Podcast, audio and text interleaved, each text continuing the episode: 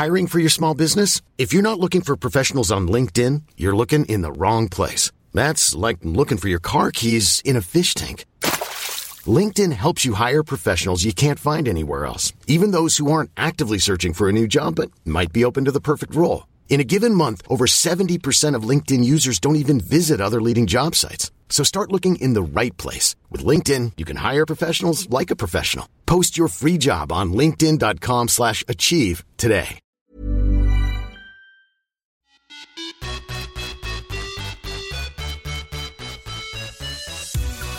Och välkomna till ett nytt avsnitt av Viss och Svärm on the run. Eh, vi skulle ju förra veckan ha setts i Stockholm egentligen men då låg jag helt däckad i influensa med hög feber. Så det blev ingenting. Men eh, vi hörs ju nu istället, eller hur Sara? Ja, gud hur mår du det? Du var jättedålig förstår jag. Jag var jättedålig. Jag minns faktiskt inte när jag var så sjuk sist. Jag låg, eh, alltså jag låg verkligen i sängen i tre dygn eh, med hög feber alltså. Eh, och hosta. Så att jag var ju lite så här orolig för corona. alltså, ja. den biten. Ja, du tänkte tanken. ja, men jag tänkte tanken. Och Stefan, min sambo, har varit likadan. Om inte ah. ännu värre. Han är fortfarande inte bra. Och han har nästan varit sjuk i två veckor nu. Eh, ja, så vi har varit riktigt dåliga. Men vi har ju ringt då och kollat med 1177 och de säger att eh, det är ingen fara så länge vi inte har varit utomlands och träffat någon som har varit där så är inte det där. Det är en vanlig influensa. Så vi får väl tro på det. Det är vanlig mm. säsongsinfluensa vi har haft men en influensa det är det absolut kan jag säga för så dåliga som vi har varit. Men eh, jag är nästan tillbaka. Jag har lite så ont i nacken fortfarande. Jag är inte helt hundra. Så att jag har inte liksom kommit igång och, och tränat eller någonting. Absolut inte än. Det får ta några dagar till här innan jag är helt igång som vanligt igen. Ja. Jag undrar hur många som tror att de har corona men samtidigt är det ju också liksom en period där alltså influensor är jättevanligt den här perioden ja. av året. Men jag kan tänka ja, mig att jag kan tänka mig att 1177 är väldigt nedringda av att folk ja, eh, tror att de har det. Så Ja, verkligen. Som du säger så är ju den här säsongen för vanlig säsongsinfluensa också. Ja. Och det är samma symptom. Så att många är nog oroliga. Vad känner du? Är du orolig? Någonting? Nej, men alltså jag skulle inte säga att jag går så runt och är orolig. Eh, jag, jag, har aldrig, jag är inte liksom sån som har så här bakterieskräck eller så vanligtvis heller. Att jag är ganska så här obrydd kring sånt. Däremot så förstår jag ju att det här är, är liksom allvarligt och att man, ska, att man måste ta det på allvar. Så jag går inte ah. runt och är rädd och orolig själv för att bli sjuk. Men jag tycker att det är jätteviktigt att man verkligen så här, lyssnar till råden som finns och att det är så här, noga med handhygien. Så jag tvättar händerna mycket oftare mm. än vanligtvis, kanske noggrannare, eh, lite mer tänker på vad jag tar i och så här. Så på så sätt så, så äh, påverkas jag liksom och är att jag liksom bryr mig om det. Men jag går inte, ah. rädd och, jag går inte och känner mig liksom rädd eller orolig. Det gör jag inte.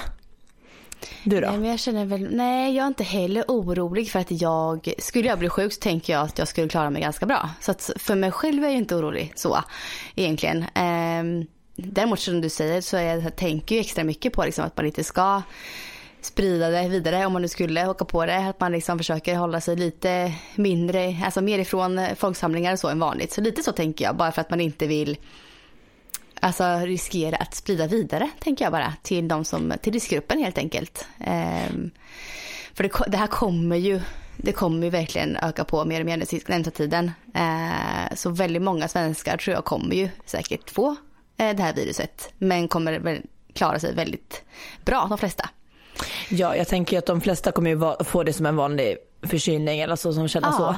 Men det blir också så här, egoistiskt att tänka så här, men jag är inte så brydd om det, att jag gör lite som jag vill. För att Precis. det är ju fortfarande att vi kan ju sprida det till folk som, som skulle kunna eh, fara, fara riktigt illa av det. Alltså gamla och vad de säger också, liksom nedsatta.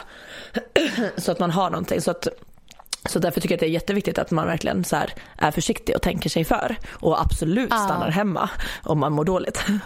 Mm. Så, så tänker så jag också. Så förstår jag, för det är väldigt många event och lopp och så som ställs in, vilket jag tycker att det är bra.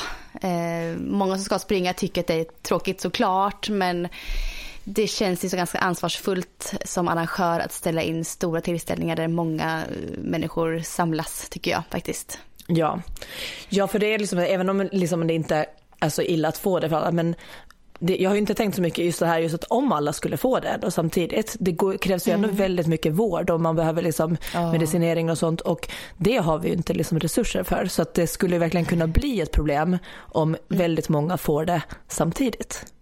Mm.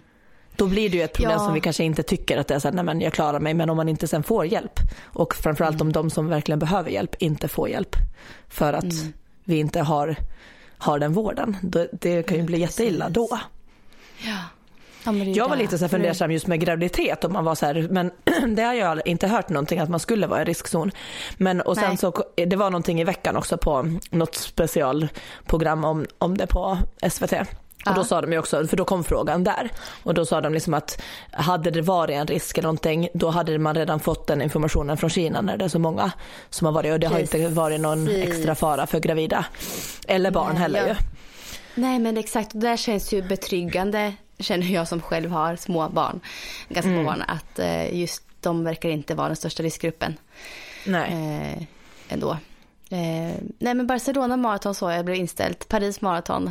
Du sa veteran-EM också va? Ja precis, för, för mina de här träningsgänget, som, jag, jag, jag tränar med veteraner och många av dem har haft som mm. huvudmål under vintern så är det veteran-EM i, i Portugal som skulle vara i mars. Mm. Och den har blivit inställd eller framflyttad tror jag. Det är så att de försöker få till det i januari 2021 så att det ska vara ett EM ah. då istället. Vad, vad känner de då? Har du pratat med dem mycket om det? Alltså de tycker nog att det är ganska surt såklart men de förstår ju. Mm. Alltså de förstår, men samtidigt alltså, från ens eget perspektiv blir det så när man har haft det som mål och man har tränat väldigt länge ja. för det. Och framförallt ja. så är det några som är, typ, du vet, som är i väldigt bra form så att de känner du vet, så här, att de hade haft så här kanske medaljchans i år och så här. Och då blir det ju ändå så här surt när man mm. känner att nu är jag i den formen jag vill vara. Men sen, alltså, för de hade, jag tror det var typ över 3000 anmälda på det här veteran-EM mm. eh, från 51 olika länder. Och du vet med publik, mm. funktionärer och det här är ju inomhus. Och då var det att ja, den det risken tillsammans liksom var för hög. Så att, mm. ja. Så mm. möjligtvis att det blir i januari. Vi får hoppas att det kanske blir där då istället. Men, ja. men jag har ja. inte hört någonting om, jag tänker kommande svenska lopp som Göteborgsvarvet och Stockholm Marathon. De, de verkar i alla fall inte ha någon plan. Eh, än så länge i alla fall. Eh, Nej. Det verkar som att det, det ska gå enligt plan. Ja det ligger ju ännu eh, lite längre bort så ja, man precis. kanske vet lite bättre då hur spridningen mm. äh, har, har stått sig liksom. Mm. Ja, vi får se. Vi får ja, lite obehagligt ändå liksom, när man börjar tänka ja, hur mycket det, det är. Eller det blir liksom allvarligt när man förstår att det är så här. Men det är också, man hoppas ju också att de är, tar det säkra för det osäkra. Så jag tänker att många ja. åtgärder är ju bara för att be safe. Liksom. Ja, precis. Ja, jag har varit sjuk i alla fall. Eh, men du Sara, hur har du mått sen vi hörde sist? Eh, jag har mått bra. Jag hade ju förkylning där tidigare eller ont i halsen och sådant. Så jag, det var ju typ två veckor igen som jag inte tränade. Men nu är jag igång igen. Jag har tränat på bra förra veckan och den här veckan. Mm. Men det känns ju lite så som att jag inte har tränat på, alltså det känns som att jag inte har tränat på ett halvår skulle jag säga. För att, eh, alltså känslan när du tränar? ja eller överlag, alltså så här, mentalt. För det känns att först tränade mm. jag ju inte på hela november och december och halva januari för att jag mådde så illa. Sen fick jag kanske typ sex veckor träning innan jag blev sjuk. Men av dem som var ju som första två, tre veckorna kändes det som bara en uppstart i och med att jag inte hade tränat på så himla länge. Ah. Så sen när jag kom igång, så sen var jag sjuk två veckor och nu sen hade det varit några ja. uppstartspass igen. Så det känns så som att, att själva den här träningen när man känner att man har ett flow, den känns som ah. att den inte har existerat på väldigt länge. Men känner du så här typ att Alltså att du inte är en tränande människa nästan i vem du är när du inte kört på länge. Eller hur känns det mentalt för dig när du inte har kört så mycket? Lite så känns det, så för att det blir automatiskt också, man fyller ju upp tiden med annat. Så mitt allt är det mm. också så här, att man bara mitt allt är, oj gud jag har inte hunnit träna, jag skulle kanske ha kunnat. Men den där tiden har ju ätits, ätits upp av liksom andra saker under den här tiden. Eh, men sen, jag känner ju om jag inte har tränat, säg åtminstone tre gånger i veckan, då känner jag det i kroppen, här, gud, jag måste träna. Jag har inte liksom, alltså i mm. form av, inte att jag måste, måste utan att jag vill. För jag känner i kroppen att jag behöver röra på mig. Och det är ändå skönt att jag har den. För att jag, Mm. då mår jag ändå bra och har den energin tänker jag så att jag vill träna. Så jag försöker Ja. ändå ligga på tre, fyra gånger i veckan och det räcker mentalt för att ändå känna att då är jag i gymmet, jag tar i, jag rör på mig. Däremot så träffar jag många som de bara, ah, hur går det, eh, har du lagt, lagt satsningen till sidan ännu? Och då blir jag så här, ja det har jag gjort för länge sedan. Ja, precis. Att jag får det ganska ofta så här, bara, ah, typ så här, kör du på ännu eller har du satt det till sidan? Och då, då, ja, det känns väldigt långt borta att jag skulle hålla på med, med någon form av prestation eller idrott. Jag tränar Ja, på det- och är nöjd med det. Ja, vad skönt. Men jag, är så, det är så, alltså, jag som har varit sjuk nu en och en halv vecka bara. Eh, jag känner typ så att jag är inte en tränande människa just nu. alltså, Nej. jag tappar det så mentalt så himla fort. Jag, jag är så beroende av att träna. Eh, alltså, jag mår så himla bra där. Jag blir en bra människa av att träna. Men när jag inte gör det nu, när jag är sjuk så känner jag mig så, jag blir så lite deppig liksom. Jag påverkas Ja. jättemycket av att inte få min träning. Och det behöver inte vara varje dag men att jag ändå får de här som du säger, tre, fyra passen i veckan. Som gör så himla mycket för en mentalt. Det är så otroligt viktigt. Man inser Ja. när man är sjuk. Och det är så tydligt, man tar det ju väldigt för givet annars. För det har jag känt på just Ja. att det här att det behöver inte vara hård träning och det behöver inte vara prestationsinriktat. Men jag känner ju att jag, jag mår ju som bäst. Jag känner mig som starkast och gladast efter ett träningspass. Eh, Oavsett vad jag har gjort på det passet. Men bara liksom du vet få vara där eh, röra på kroppen och inte typ sitta vid datorn eller tänka jobb och sånt utan bara få göra Ja. den här träningen. Den får mig att må otroligt bra och alltså minst lika mycket liksom på insidan ska jag säga som Absolut. liksom, Aj, fysiskt. Alltså, ah. Ah. Åh, vad jag längtar till att bli frisk nu. Så jag får köra Ja. igång igen. Ja, men jag fattar. det blir. Det fördelen med att vara sjuk är att man verkligen uppskattar liksom det här som man kanske lite för ofta tar för givet. Att, bara, Ja. att kunna använda kroppen och, och eh, anstränga sig. Ja. Och på tal om träning. Du hade ju ett event ihop med Elin Kjos den 8 mars på internationella kvinnodagen på Barry's. Ja, Vad var det? Berätta mer. och det, var, det var andra året i rad vi hade det här nu, Elin och jag ihop. Och alltså det är så roligt. Det är liksom så här, vi bjuder in massa inspirerande och härliga tjejer. Och eh, så några är inbjudna, sen finns det också att man kan boka in sig själv. De- Platserna går dock väldigt snabbt på det här eventet. Eh, och det är alltid så hi- himla bra stämning. Så vi liksom bara, ja, det brukar vara något litet peptalk och sen går vi in och tränar och verkligen känslan nu vet att nu lyfter vi taket och att liksom run like a girl och verkligen vilja visa hur man gör då. eh, så vi hade liksom ett helkroppspass med låtlista som det var mycket eh, girl power låtar eh, i den och eh, alla kör så jäkla hårt när det blir sådär så många sa efter det bara shit det här var det tuffaste passet på länge men jag tror att egentligen var upplägget inte så mycket tuffare än vanligt men jag tror att alla gav mer. Förstår du? Ja. Det kändes som att alla bara rycktes med och ville bara pusha och, och det här töja på gränser och liksom Ja, så det var superhärligt. Sen eh, efteråt så var det en tjej som, som snackade lite också så här, så hon heter Linnea eh, Korneherd. Eh, Hon är medgrundare till en Ain Ride. Jag hade aldrig hört talas om det, men det är alltså ett företag som utvecklar eh, koldioxidfria, säger man så? Koldioxid, Men gud, Koldioxidfri- koldioxidfria. Ja. Eh, självkörande lastbilar. Så det här är verkligen en helt Jaha, annan... Ja. Och som man är verkligen, det känns så, det är en helt annan bransch än vad man eh, själv är insatt i Ja, och vet väldigt verkligen. lite om.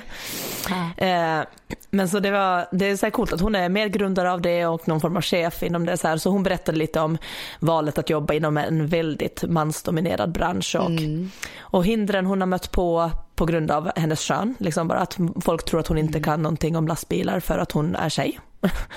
och hur hon hela tiden får så här fortsätta pusha framåt och till och med typ välja samar, mm, samarbeten eller så var de ska investera eh, i andra företag beroende också för hur de blir bemötta.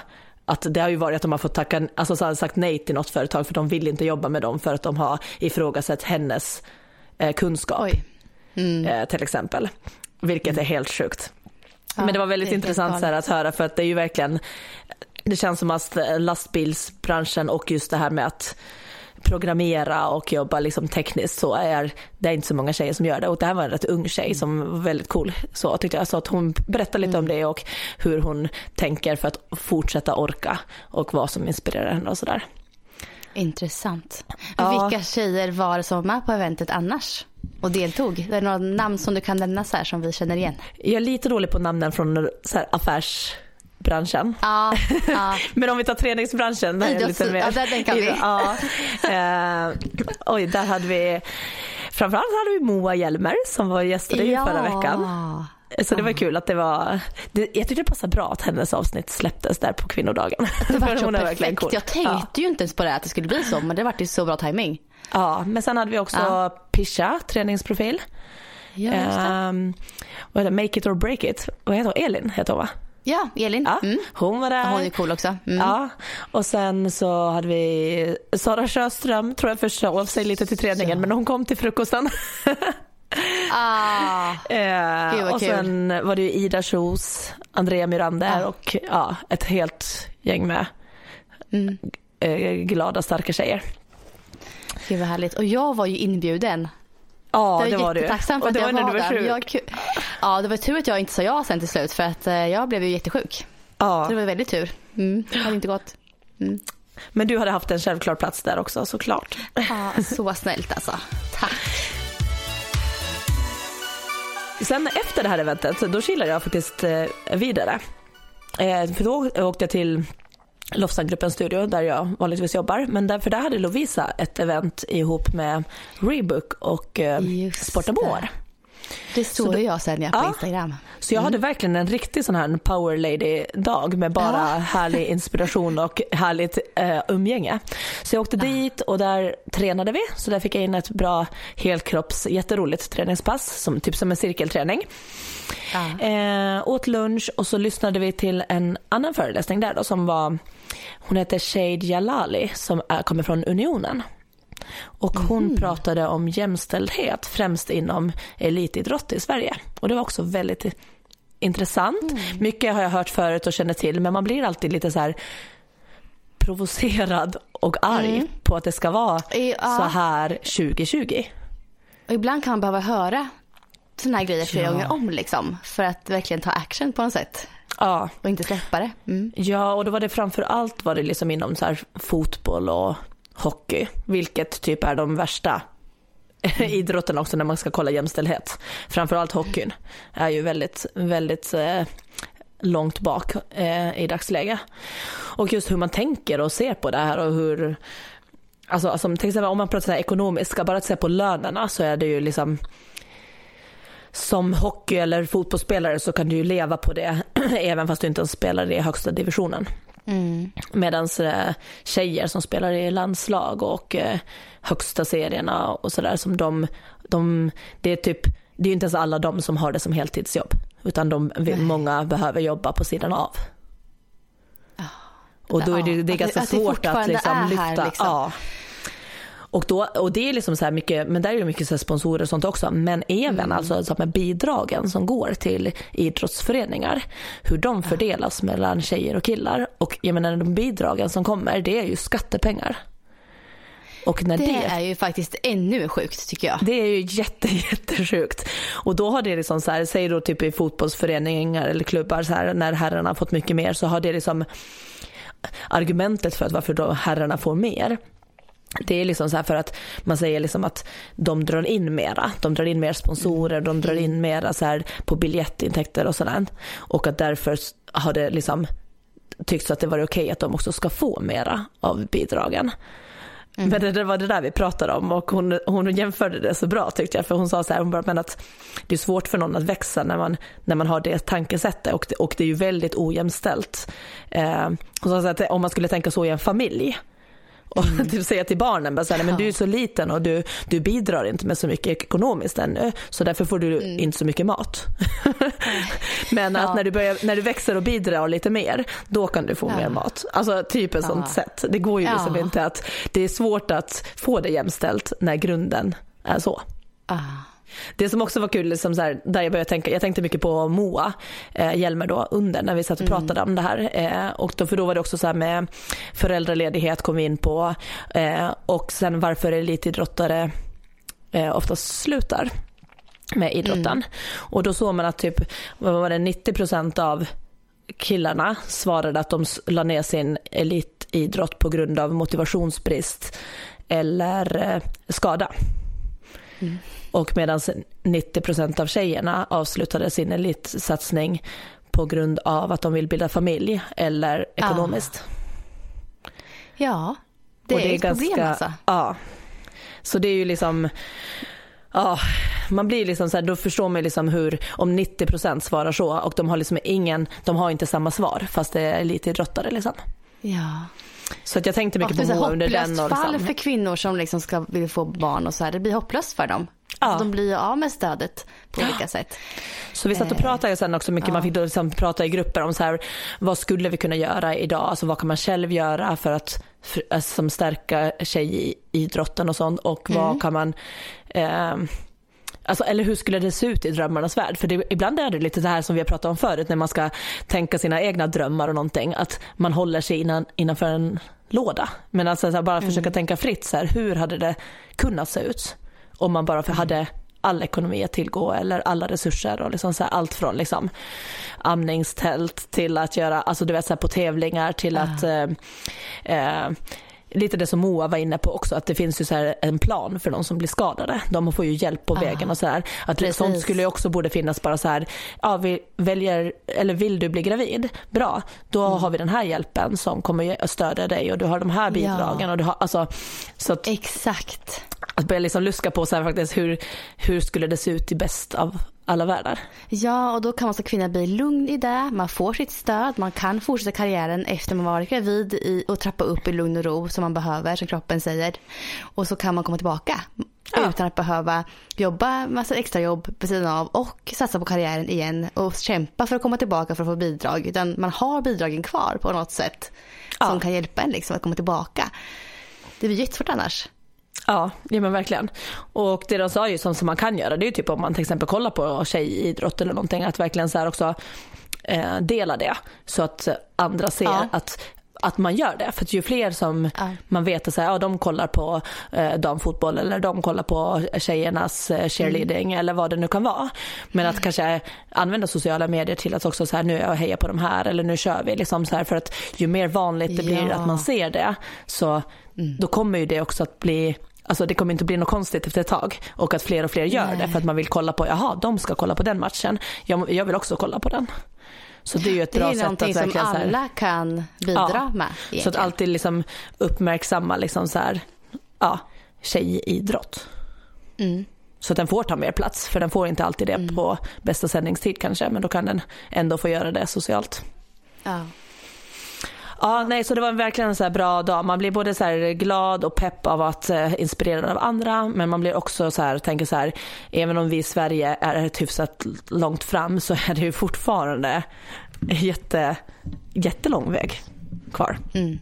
Mm. Jag, tycker, jag brukar lyssna på Mia Käringer och Mannheimer, vet du den podden? Ja. ja, ja. Jag gillar den podden.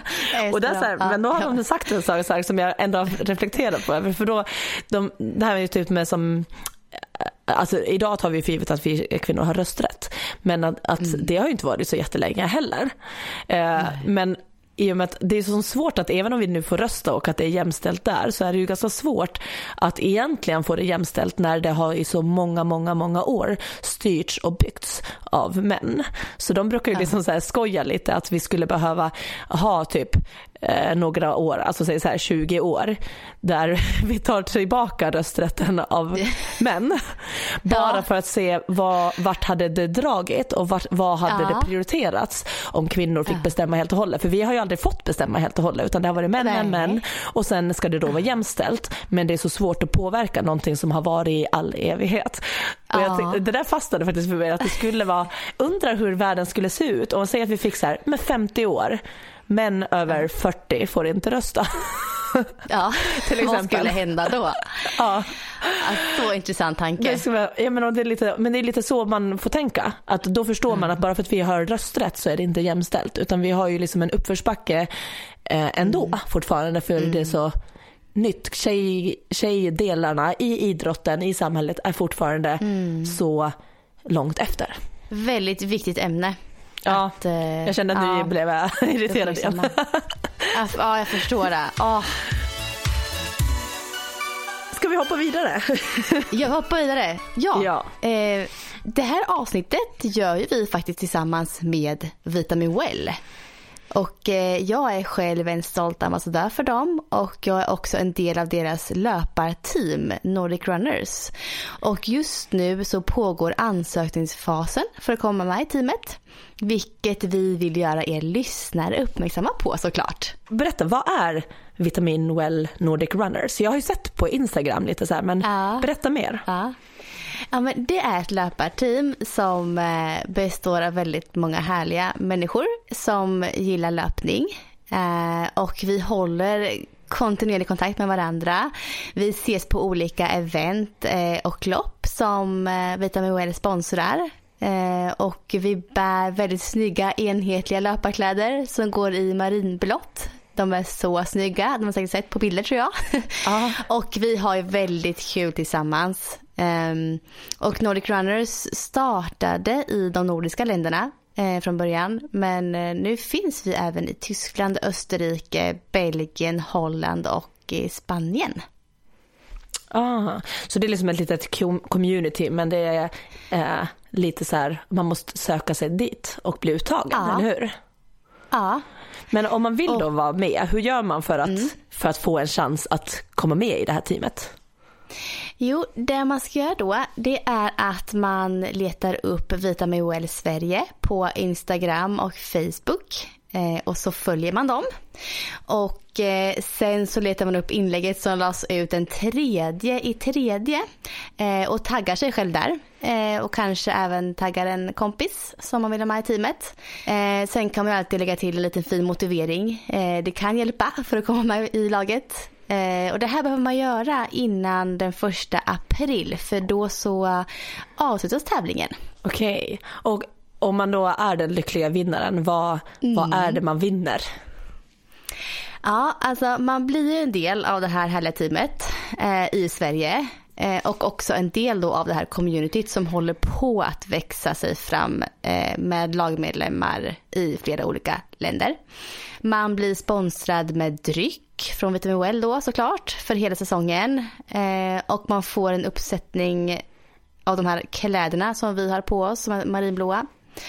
Och man får ett par löparskor från Sokoni. Ehm, och man får startplatser till lite olika lopp som Vita Moel sponsrar under året. De här loppen är eh, i Sverige. Ehm, men det största priset kanske många tycker det är att man vinner en avslutande resa eh, till München med hela Vita Moel-gänget.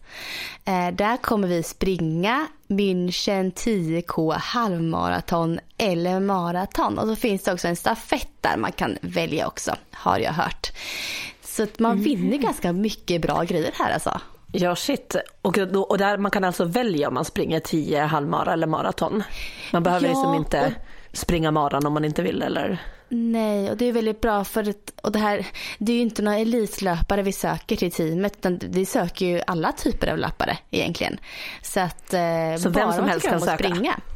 Ja, absolut. Men du jag har sett att, har inte ni, var inte den här resan förut typ till Köpenhamn eller någonting tidigare? Ja. För det Ja. tror jag att jag har sett bilder från och det har ju sett ut som en jätterolig resa.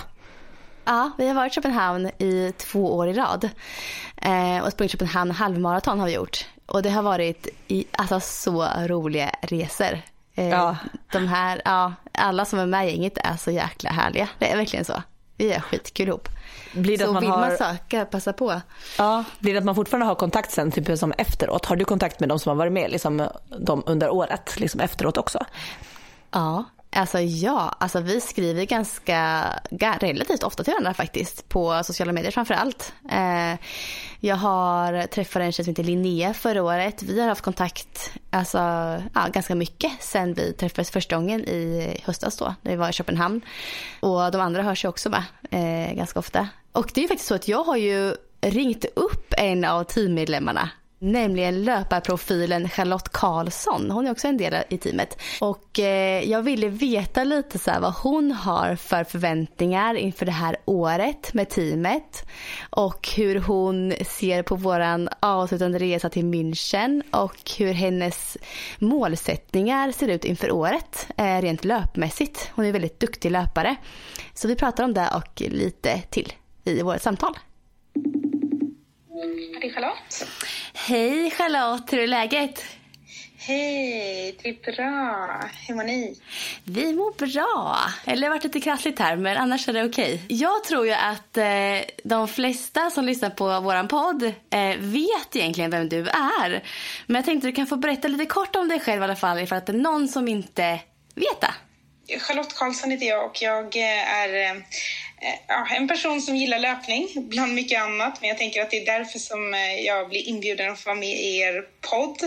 Ehm, men och förutom att jag älskar att springa själv så älskar jag också att inspirera andra till rörelse och löpning. Och 2011 så startade jag tillsammans med en kompis ett löparcommunity som heter Runday och det jobbade jag heltid med under fem sex år. Eh, och nu, nu, är jag tillbaka och har ett mer vanligt jobb som fastighetskonsult eh, och löpningen är egentligen bara en hobby vid sidan om. Eh, och det tycker jag är väldigt skönt nu för att det blev lite för mycket för mig kände jag att både jobba med löpningen och springa mycket själv. Mm. Men jag har aldrig så, satsat heltid på löpningen utan det har alltid bara varit en, så här, ja, men, någonting som jag har gjort vid sidan av mitt heltidsarbete. Och så vet jag också att du har ju väldigt fina meriter ändå. Även fast du inte har satsat så fullt ut på löpningen så har ju du faktiskt väldigt fina meriter. Vad, vad är du mest stolt över prestationsmässigt? Eh, det som jag är mest stolt över det är nog eh, mitt SM-guld på Stockholm Marathon som jag tog 2012 eh, där när det var så fruktansvärt risigt väder i Stockholm och jag persade med tio minuter tror jag. Ehm, och det var en sån här riktigt magisk dag för mig. Men gud vad häftigt nog... att kunna liksom prestera så pass bra på ett sånt lopp. Hur lyckades ja. du med det? vad tror du själv? Ja, men jag tror att jag hade jag hade satt upp en, eh, ett tidsmål som jag tyckte var rimligt eh, ganska långt innan loppet var och eh, hade gjort en plan för det, var exakt vad jag skulle springa på och sen så kände jag bara så här, nej, inga externa faktorer får påverka den här dagen. Mm. Och så körde jag på enligt min plan och så gick det vägen och sen ja, de flesta som springer mycket vet ju att man ibland har den här känslan av att allt bara flyter på. Jag hade turen att ha en sån en dag just då. Du är ju också en av mina lagkamrater i Vitamin Well Nordic Runners. Och eh, nu när ansökningsfasen är igång så undrar jag varför du tycker att man ska ansöka om att bli en del av vårt team.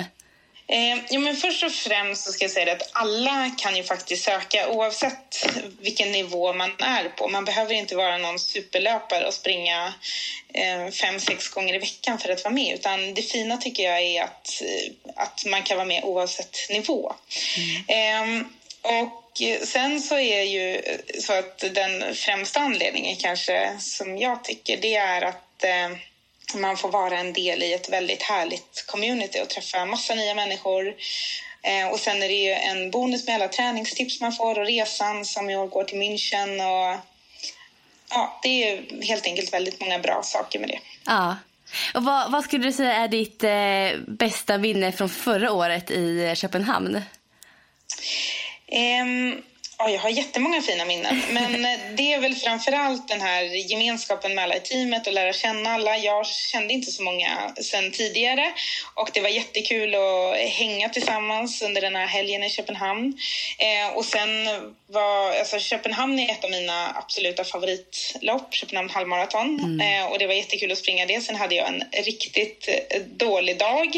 Eh, och det jag kommer ihåg också var ändå att eh, när jag tänkte bryta där efter 10 kilometer så stod ju du Josefin och hejade på mig och jag bara fick massa ny energi och sen så lyckades jag ju trots allt kämpa mig i mål trots att jag inte alls trodde det två kilometer in i loppet.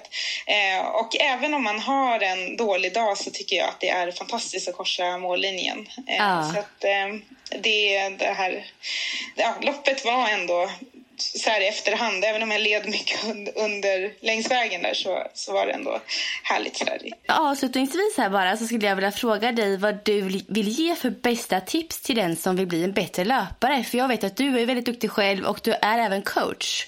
Eh, och ganska erkänt mm. duktig coach också. Vad har du för tips att ge? Ja, man får ju börja med att ställa sig frågan vad som är en bättre löpare. Mm. Är det att man vill springa snabbare eller är det att man vill hitta motivationen? Um, och jag tror att oavsett det, om det är att man vill hitta glädjen i det eller bli snabbare så handlar det om att få till kontinuitet i träningen. Och det är ju utmärkt att eh, försöka få till det nu när våren börjar komma och det är betydligt härligare att springa utomhus. Um, och sen Sen är det ju, vill man bli snabbare så är det ju det här med intervallträning också som kan vara bra att få in någon gång i veckan. Eh, och sen så är det många löpare som glömmer bort det här med styrketräning och rörlighet som jag själv också glömmer bort mm. inom citationstecken ibland. eh, för att det, man vill bara springa. Men jag tror att en stark kropp eh, både klarar sig mycket bättre från skador men också det att man faktiskt blir starkare som löpare. Mm. Tack så jättemycket för det bra svaret och tack för att du ville vara med i den här intervjun och stort lycka till med din löpning och livet i övrigt nu så syns ju vi snart med teamet. Det gör vi Josefin. Ja, ha det så tack. jättebra. Tack så mycket. Hej då. Eh, vi vet ju att det är många av våra lyssnare som springer väldigt mycket och eh, vi är inne i loppsäsongen där den börjar komma igång nu i alla fall. Eh, premiärmilen är ju nu i mars. Hoppas att träningen flyter på bra för er ska vi säga. och att ni är sugna på lite lopp här framöver. Ehm, jag hittade en väldigt bra tävlingsguide inne hos Runners World. Där listar de 165 lopp eh, som går i Sverige och utomlands tror jag att det var också där, i den listan. Så uh, vet man inte riktigt vad man vill springa så kika in den listan. Lite tips bara från oss. Ja, där kan det också vara bra att hitta ett så här förlopp. Du vet om man har något eh, som är typ eh, Göteborgsvarvet som är målet. Så, men då kanske man kan ja. hitta en tia någonstans som ligger passligt i schemat innan bara för att få lite loppkänsla. Så man kan ju också ta, att välja ut några lopp utifrån träningsplanering inför ja. ens huvudlopp. ja, precis. Får jag hoppas att de Absolut. inte ställs in nu då bara. Ja, ja precis. Hur ser, hur ser planerna ut för dig Sara, rent träningsmässigt? Nu eh? Eh, ja men nu så, jag hoppas jag ska kunna fortsätta liksom, träna fyra gånger i veckan ungefär. Eh, jag försöker hålla kvar lite yoga för att jag känner att det är Alltså egentligen är det mycket fokus på att känna in graviditeten. För att mm. alltså, jag är ju redan i vecka 25, 26 när det här släpps. Och jag har liksom Gud, inte ens tänkt på att jag, jag är ju i tredje trimestern. Alltså, ja. det är som att jag hänger Jaha. inte med själv. Och då har jag märkt att yogan, det blir ett tillfälle så här att stanna in och känna in kroppen och då känner jag också väldigt, alltså så här, du vet, det blir lite som att jag tar tid för mig och magen. Mig och bebisen. Mm. För att annars kan jag tycka så att det har rusat på så mycket så att jag får Halva jag tycker att det är skönt för att det går så snabbt och andra halvan börjar få lite så dåligt samvete för att jag typ inte har tagit mig tid till bebisen. Förstår du vad jag menar? Ja, jag förstår. Ja. Så då känner jag yogan mår, tycker jag jättemycket om för den blir så här, det är vår, mm. vår tid. Mm. Eh, men sen så, jag saknar ju att lyfta tungt känner jag. Och i och med att jag verkligen kan springa snabbt eller, alltså jag springer ju inte. Alltså jag, du vet det här med att ta i. Så att jag mm. saknade så jag, jag, eh, jag min jakt på liksom så här, olika benmaskiner och övningar där jag känner så här. Jag såg ju några gånger du körde. Ja. I det, marklyft eh, fast ja, i den trapbar till exempel. Ja, ja, precis. Ja. Så att jag känner att det, när jag är i gym så försöker jag alltid hitta någon form av så här känsla där jag bara så här, men här kan jag ändå så få känna att kroppen tar i. För det är någonting med det endorfinerna, någonting att jag känner att jag mår väldigt bra av det. Men den är klurig för mig mm. att få till nu när jag verkligen får springa allt vad jag kan. Eller kan ska jag väl säga, jag kan inte springa riktigt allt vad jag kan. Och, eh, eller lyfta så tungt. Så jag letar liksom så här, det kan räcka med du vet, så här bensparkmaskin men att bara göra så många reps tills man inte orkar längre. Att man bara känner att det du vet, så här, svider i musklerna. Mm. Så det, och så ska jag faktiskt försöka sätta in lite mera kondition. För att eh, mm. jag tränade väldigt lite konditionsinriktat under sprinten som har varit de senaste två åren. Och sen under graviditeten nu så jag känner att mitt flås är sämre än vanligt. Det blir ju sämre på, på grund av graviditeten. Men om jag mm. jämför när jag var gravid med Rasmus, då, gick, då hade jag ju precis tävlat i crossfit och sånt och där tränade jag mycket mer allround. Och jag var, hade mycket bättre flås. Och det tror jag påverkar nu, att jag har inte tränat flås på väldigt länge och då känner jag att den blir ännu mer nedsatt nu. Så det känns så här, du vet när man blir flåsig av att gå upp i trappor och backar och sånt. Så jag tänker ja. att jag ska försöka avsluta mina träningspass med lite så här assault bike eller någon form av styrkecirkel med lite högre tempo med övningar som funkar då för mig men där man får upp pulsen lite och få vara lite obekväm utan att såklart pusha mig allt för mycket men ändå sen att nu mm. är jag uppe i, i den pulszonen där jag faktiskt får jobba lite kondition. Så det är väl typ mm. min plan och så hoppas jag att jag får fortsätta träna på nu då, äh, några veckor i alla fall. Men vad skönt att höra att du så här, mitt i graviditeten, du är motiverad till träning, du hittar ditt sätt att träna. Ja. Det låter väldigt bra. Alltså vad skön känsla. Ja, men det, och det är nog mycket det som vi pratade om i början, det mentala. För att, för att vara ärlig så känner jag så här att, att drivkraften att så här, träna för att jag är gravid och för att må bra, alltså den är inte så jättepeppande för mig. Men Nej. däremot så känner jag ändå att jag mår ju ändå mentalt bra av att få ta i och röra på mig. Jag känner att jag blir ah. glad och mår bättre efteråt. Sen har jag också mycket sämre så här, total, eller marginaler för min energi. Jag känner blir jag sjuk så blir jag snabbt väldigt trött och dålig. Har jag haft lite för mycket på jobbet eller stressigt så då måste jag också gå och lägga mig, alltså jag däckar klockan nio. Så jag känner att, mm. men så länge jag håller mig innanför lagom, alltså med, med både träning och jobb, då mår jag väldigt bra just nu. Men jag har liksom mm. inte marginaler att sticka ut, att bli sjuk eller stressa Nej. eller ha för långa dagar. Så det, det, är en balans där att hitta, eh, för jag, det är ju skönt när man ändå bara känner så här, shit, det här graviditeten är ju jättelätt, nu mår jag jättebra. Och så känner jag när jag är innanför spannet och sen så snabbt går det ut för om jag tar på mig för mycket. Ja men det är bra att vara inkännande också. Ja, hur ser det ut för dig då nu när efter sjukdom? Ja, jag laddar mentalt här för att dra igång och träna ordentligt igen. Eh, ja, alltså jag har ju precis börjat kunna springa lite grann. Alltså jag är uppe i 6 kilometer i distans eh, utan smärta har jag gjort än så länge. Eh, så trappa upp löpningen långsamt kommer vara mitt fokus nu just löpmässigt. Ehm, sen så ska jag ju även simma vidare. Nu har jag haft nu känns det som att jag har simmat jättelite sista månaden här. För jag har dragit ner lite på simningen. Det kommer ett annat emellan.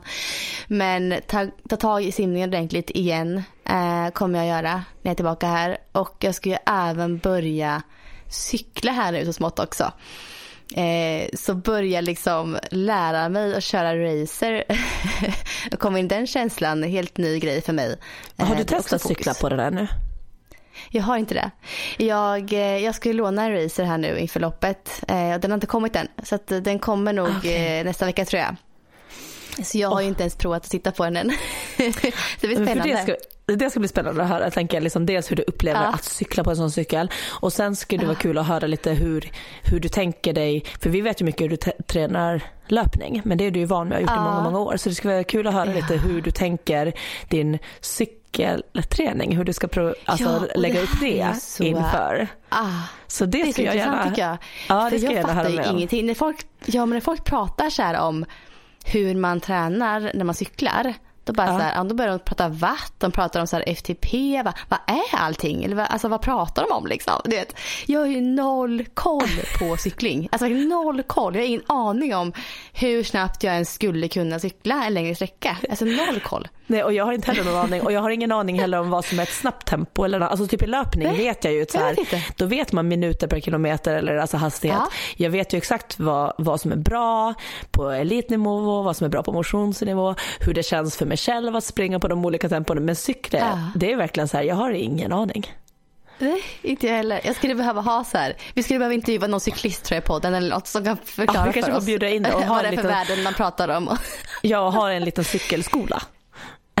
Ja, men gud ja, vi har ju faktiskt lite intressanta gäster man skulle kunna fundera på att bjuda in. Lite tjejer som jag vet som kör triathlon ja. som, eh, eller hur, i Stockholm. Nu fick jag lite idéer här. Ja, jag med. Vi kanske kan få in någon, eh, någon av de här tjejerna i podden. Ja. Här. Och ja. Eh, i övrigt Nej. också, om ni har någon så här eh, önskemål på ämnen nu framöver eller om någon lopp ni vill att vi ska prata om eller ja, vad ni vill eh, kanske veta mer om, ha våra funderingar på eller någonting bara som ni vill tipsa om att det här skulle vara kul om ni, ni tar upp. Eh, så får ni mm. jättegärna skriva till oss och vi har ju vår Instagram, Viss och Svärm. Så det lättaste är ju att skriva på DM där så har vi det samlat. Ja, för ibland blir det ju så att man glömmer bort lite var frågan kom, om det var en kommentar ja. eller på din eller min eller sådär. Så Precis. att frågor får jättegärna, eller frågor och tips eh, skicka jättegärna till vår Instagram. Ja, verkligen. Eh, men Sara, vi ska väl eh, ta oss igenom den här dagen också på olika ja. sätt. vad ska du göra? Har du jobb på gång eller vad händer? Jag ska jobba lite till och sen ska jag faktiskt för andra veckan i rad eh, hämta Rasmus lite tidigare och åka till GIH-badet. Så det, mysigt. Ja, så jag tänker att nu, det kanske blir en grej som eh, vi får till. Han tycker att det är jätteroligt. Eh, och det blir väldigt mysigt att vi gör någonting ihop sådär på en vardag att vi, eh, efter förskolan. För det är lätt att man bara åker hem, lagar mat och så, så är vardagsgrejen. Ja. Så då åker mm. vi dit och badar lite. Och sist så var han också så här, liksom att han satt och lekte lite i en trappa med någon vattenkanna och höll på att hälla och ville göra det. Så då gjorde jag faktiskt sådana du vet, så lite eh, intervaller, så en minut typ trampa vatten, en minut ligga med huvudet på kanten och sparka och lite olika för armar. Och då kände jag så att Alltså det var jättelite träning mot men jag fick upp pulsen det där som jag pratade om. Ja. Och det var ganska skönt att känna sig lätt. Jag fattar ju varför folk går på vattengympa nu även om jag har tyckt att det känns lite töntigt. men jag mm. fattar ju känslan av att man får känna sig lätt i kroppen, vilket man inte riktigt gör längre. Att man känner sig lite klum, klumpig och tung. Mm. Så jag kanske får till några intervaller i bassängen och sen så ska vi bara mysa och bada bastu och, och sådär. Mm. Så det ska jag snart göra. Vad ska du göra? Vad härligt det lät. Jag ska väl gå igenom mejlen lite här. Det har kommit in lite nu när vi pratat ser jag. Det droppar in mejl hela tiden i inkorgen. Mm. Eh, så lite sånt jobb blir det idag. Jag ska även ta hand om min son. Han är lite dålig idag, krasslig. Eh, hoppas inte han blir allvarligt sjuk här nu som vi har varit. Eh, hoppas han eh, bara är hängig. Ja. Men ta hand om honom lite så han kurerar sig så bra som möjligt är planen idag mm. faktiskt. Mm. Krya krya till honom. Ja. Ja, tack. Ja. Men ha det så jättebra nu då. Ja, detsamma. Så hörs vi nästa vecka. Hörs vi. Hej Ha det bra. Hej då. Hej.